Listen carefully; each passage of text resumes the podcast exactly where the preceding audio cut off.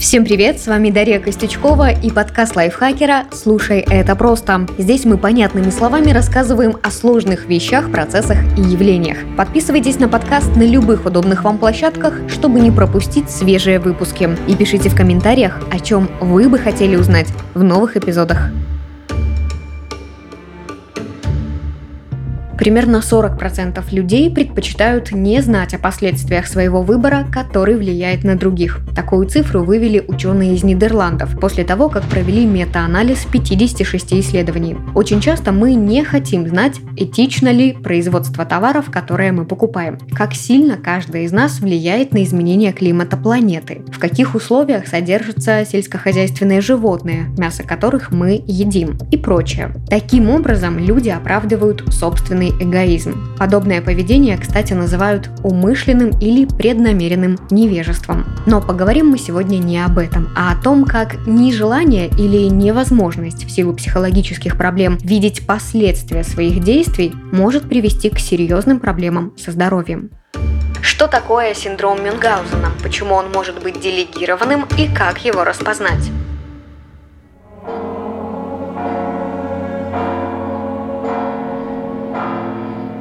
11 мая 1720 года в немецком городе Боден-Вердер, в те времена он был в составе Священной Римской империи германской нации, родился Карл Фридрих Иероним фон Мюнхгаузен. Его семья принадлежала к древнему нижнесаксонскому роду Мюнхгаузенов. Мальчик рос, развивался и подростком стал работать пажом у немецкого дворянина.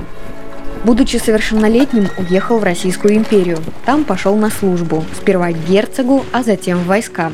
После Елизаветинского переворота, а на тот момент Карлу Минугаузену было около 20 лет, его карьера повисла на волоске.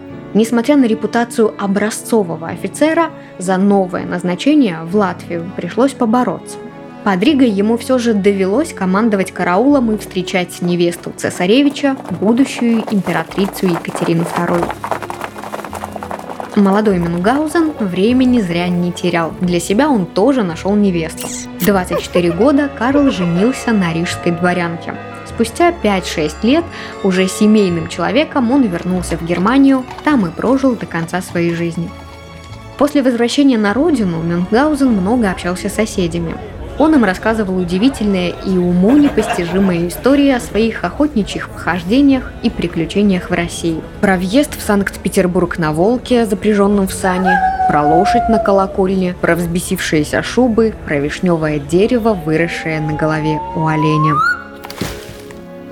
Эти удивительные рассказы барона разлетелись по окрестностям и даже проникли в печать. Берлинский альманах «Путеводитель для веселых людей» напечатал несколько историй. Автором значился некий господин, который скрывался за аббревиатурой МХГМ. Вот так началась история литературного персонажа барона Мюнхгаузена – Одним из слушателей Карла Мингаузена был Эрих Рудольф Распе, молодой ученый и писатель. Он был талантлив, но без гроша в кармане. Махинации с продажей ценных монет вынудили его бежать из Германии в Англию, но и там с деньгами был напряг. Тогда, чтобы подзаработать, Распе решил издать книгу «Рассказы барона Мюнгаузена о его удивительных путешествиях и походах». Что-то из написанного было и правда рассказано бароном, а что-то Распе досочинял сам – Через некоторое время немецкий писатель Готфрид Август Бюргер, который, вероятно, тоже своими ушами слышал истории барона, также решил написать книжку о приключениях Мюнхгаузена. И куда ж без этого, конечно же, тоже добавил канону несколько новых историй от себя. Известно, что все эти литературные выдумки страшно не нравились реальному Мюнхгаузену. Потому что люди читали все это, не верили и считали барона выдумщиком – Зеваки собирались около его дома, и их приходилось разгонять. Вроде бы Карл Менгаузен даже собирался подавать в суд на писателей за оскорбление чести и достоинства, но дальше намерений дело не двинулось. Наш барон на старости лет женился второй раз на молодой девушке, но счастье этот брак ему не принес. Довольно скоро случился развод. Барон разорился, а молодая экс-супруга сбежала за границу. Это сильно подкосило нашего героя. У него случился инсульт. Умер Мюнгаузен в бедности. А вот литературный персонаж продолжил жить на страницах книг без оглядки на своего прототипа. Его приключения на русский язык перевел, а точнее пересказал, Корней Чуковский. Он же, кстати, и адаптировал фамилию барона. В ней букву «Г» немцы не произносят. Говорят Мюнхгаузен. Вот так Чуковский и оставил. Все это, конечно, очень интересно, но при чем тут синдром и медицина? Поверить в невероятнейшие истории барона людям было непросто, особенно после того, как писатели нафантазировали с половину своих книг. Мюнхгаузена называли обманщиком и выдумщиком, не разделяя литературного героя и реального человека. Популярность книг сделала имя барона нарицательным, а писательские фантазии о его приключениях дали название синдрому. Синдромом Мюнгаузена медики называют психическое расстройство, при котором человек симулирует симптомы той или иной физической болезни – стенокардии, аллергии, заболеваний желудочно-кишечного тракта или даже рака. И делает это настолько тщательно, что сам начинает верить в то, что нездоров. Тот, у кого есть этот синдром, не просто лжет о самочувствии, он может даже навредить себе, подделывать результаты анализов или добавлять в пробы мочи, например, грязь, кровь или какие-то другие посторонние жидкости. Все это лишь для того, чтобы его страдания выглядели убедительно. Весь этот спектакль рассчитан на зрителей. Когда никто не смотрит на больного, охи, ахи, вздохи стихают. Если же окружающие не хотят проявлять сочувствие или игнорируют попытки Мюнхгаузена привлечь к себе внимание, то ты искренне обижается и даже злится. Важно не путать синдром Мюнгаузена с ипохондрией. Ею называют тягостное переживание по поводу собственного здоровья, а люди с синдромом играют на публику. Им важно внимание окружающих, их забота и сочувствие. Зачем люди симулируют болезни и привлекают к себе внимание? Основными на сегодня считаются три причины. Первое – это следствие недостатка внимания и заботы в детстве. Если ласку и доброе слово ребенок получал только во время болезни, он перенесет этот паттерн и во взрослую жизнь. Таким образом, симулянт старается добиться нежности от супруга, детей, соседей и других людей. Вторая причина противоположна первой – это гиперопека в детстве. То есть ребенок пока рос, он получал очень много внимания родителей и привык к этому. Став взрослым, он лишился этой гиперопеки, потому хочет вернуть то чувство и выбирает путь симулирования болезни. И третья причина. Синдром Мюнгаузена – это симптом каких-то других психических расстройств, например, тревожного, нарциссического, антисоциального, то есть это общее нездоровье психики. Как понять, что у человека, возможно, есть синдром Мюнхгаузена? Признаков немало, разглядеть их все довольно сложно, но комплекс нескольких из них поможет заподозрить у близкого человека симулятивное расстройство. Итак, вот некоторые признаки. Противоречивая история болезни. То есть жалобы на симптомы есть, но осмотр врачей и анализы ничего странного не показывают. Человек был пойман на подделке анализов или попытках заболеть, втирал грязь в ранку или принимал лекарства, чтобы вызвать симптомы какого-то заболевания. Плохое самочувствие, обмороки, судороги и прочие недомогания появляются у так называемого Мюнгаузена только когда он наедине с самим собой. Свидетелей нет, есть только рассказы больного. Лечение не приводит к результатам, и это наводит врачей на мысль, что пациент попросту не выполняет их назначение. Богатая история обращений к врачам. Человек обошел уже нескольких медиков, и они якобы не хотят ничего диагностировать или, в принципе, помогать. Желание лечь в стационар, мол, там удобнее и надежнее. Склонность без раздумий идти на любые операции и врачебное вмешательство – ну и, наконец, доктор предполагает проблемы с психикой у вероятного Мюнхгаузена. Подчеркну, что ставить диагноз могут только врачи. Лишь у них достаточно компетенции, чтобы утверждать наверняка, болен человек хоть чем-нибудь или нет. Всегда ли синдром Мюнхгаузена направлен на своего носителя? Нет, не всегда. Он также бывает делегированным, то есть направленным на другого человека. При делегированном синдроме Мюнгаузена человек, который отвечает за кого-то, чаще всего это мать ребенка или опекун пожилого родственника, фабрикует симптомы болезней, часто даже нанося физический вред своему подопечному.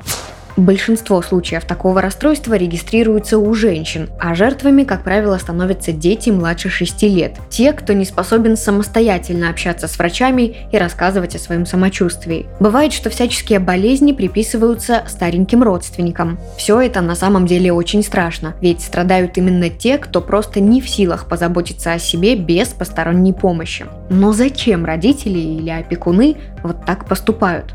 Когда такой, в кавычках, Мюнгаузен заботится о якобы больном ребенке, таскает его по врачам, делает миллион анализов, борется с системой, преувеличивает выдуманные симптомы, жалуется на сложности, он закрывает собственную потребность быть чрезвычайно нужным кому-то. Ведь без него не справятся. Подкрепляют все это внимание и сострадание от окружающих. Матерью, которая борется со всем миром лишь бы спасти своего ребенка, все восхищаются. А такой говорят, а это тешит самолюбие. Распознать делегированный синдром Мюнгаузена очень и очень непросто. На это могут уйти годы, ведь на самом деле, когда речь заходит о здоровье ребенка, и родственники, и врачи опасаются ошибок. Не заметишь опасность вовремя, проигнорируешь жалобы, и последствия могут быть серьезными. Ну а кого, если не родителей, расспрашивать про самочувствие малыша? И все же именно медики могут первыми заподозрить неладное. Они ведь смотрят на пациентов беспристрастно и собирают анамнез. Что же делать, если вдруг возникают подозрения на синдром Мюнхгаузена?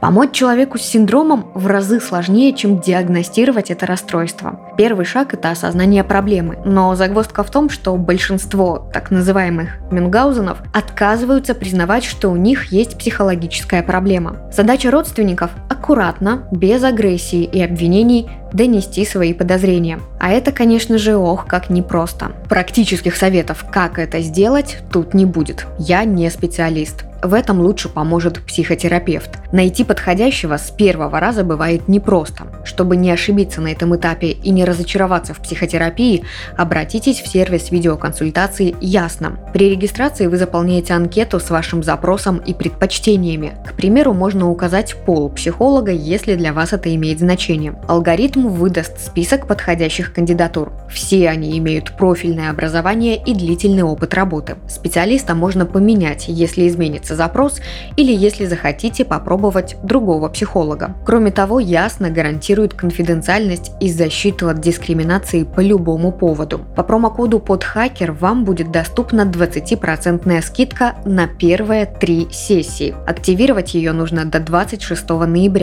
После этого она будет действовать только на первую сессию. Чтобы промокод сработал, нужно зарегистрироваться на сервисе до 26 ноября включительно и пройти первую сессию. Реклама ООО «Ясно Лайф». В ситуациях, когда речь идет про делегированный синдром Мюнгаузена, тоже дело за медиками. Если они подозревают это расстройство, то могут принять меры. Например, найти второго родителя, обратиться за помощью к другим членам семьи. Также больница может привлечь правоохранительные органы и социальных работников.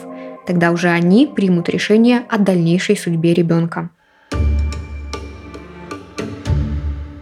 Подведем итог. Реальный человек Карл Мюнхгаузен стал прототипом литературного персонажа, который известен своими невероятными приключениями. Его истории настолько фантастические, что в их правдоподобность верится с трудом, а потому и героя, и реального барона называли обманщиком.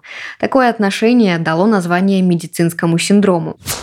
Синдромом Мюнхгаузена медики называют психическое расстройство, при котором человек симулирует симптомы той или иной физической болезни, стенокардии, аллергии, заболеваний желудочно-кишечного тракта или даже рака, и делает это настолько тщательно, что сам начинает верить в то, что нездоров. Тот, у кого есть этот синдром, не просто лжет о самочувствии, он может даже навредить себе, лишь для того, чтобы его страдания выглядели убедительно. И все это для того, чтобы привлечь к себе внимание, сочувствие, выпросить доброе слово и ласку. У синдрома Мюнгаузена есть и худшая его версия. Делегированный синдром Мюнгаузена – это вариант одноименного расстройства, при котором человек, который отвечает за кого-то, чаще всего это мать ребенка или опекун пожилого родственника, фабрикует симптомы болезней, часто даже нанося физический вред своему подопечному. Жертвами, как правило, становятся дети младше 6 лет. Те, кто просто не способен самостоятельно общаться с врачами и рассказывать о своем здоровье. Бывает, что всяческие болезни приписываются стареньким родственникам. Все это на самом деле ужасно, потому что страдают именно те, кто сам не может о себе позаботиться. Распознать обе версии синдрома и справиться с ними довольно сложно. Обойтись без помощи врачей и специалистов тут вряд ли получится.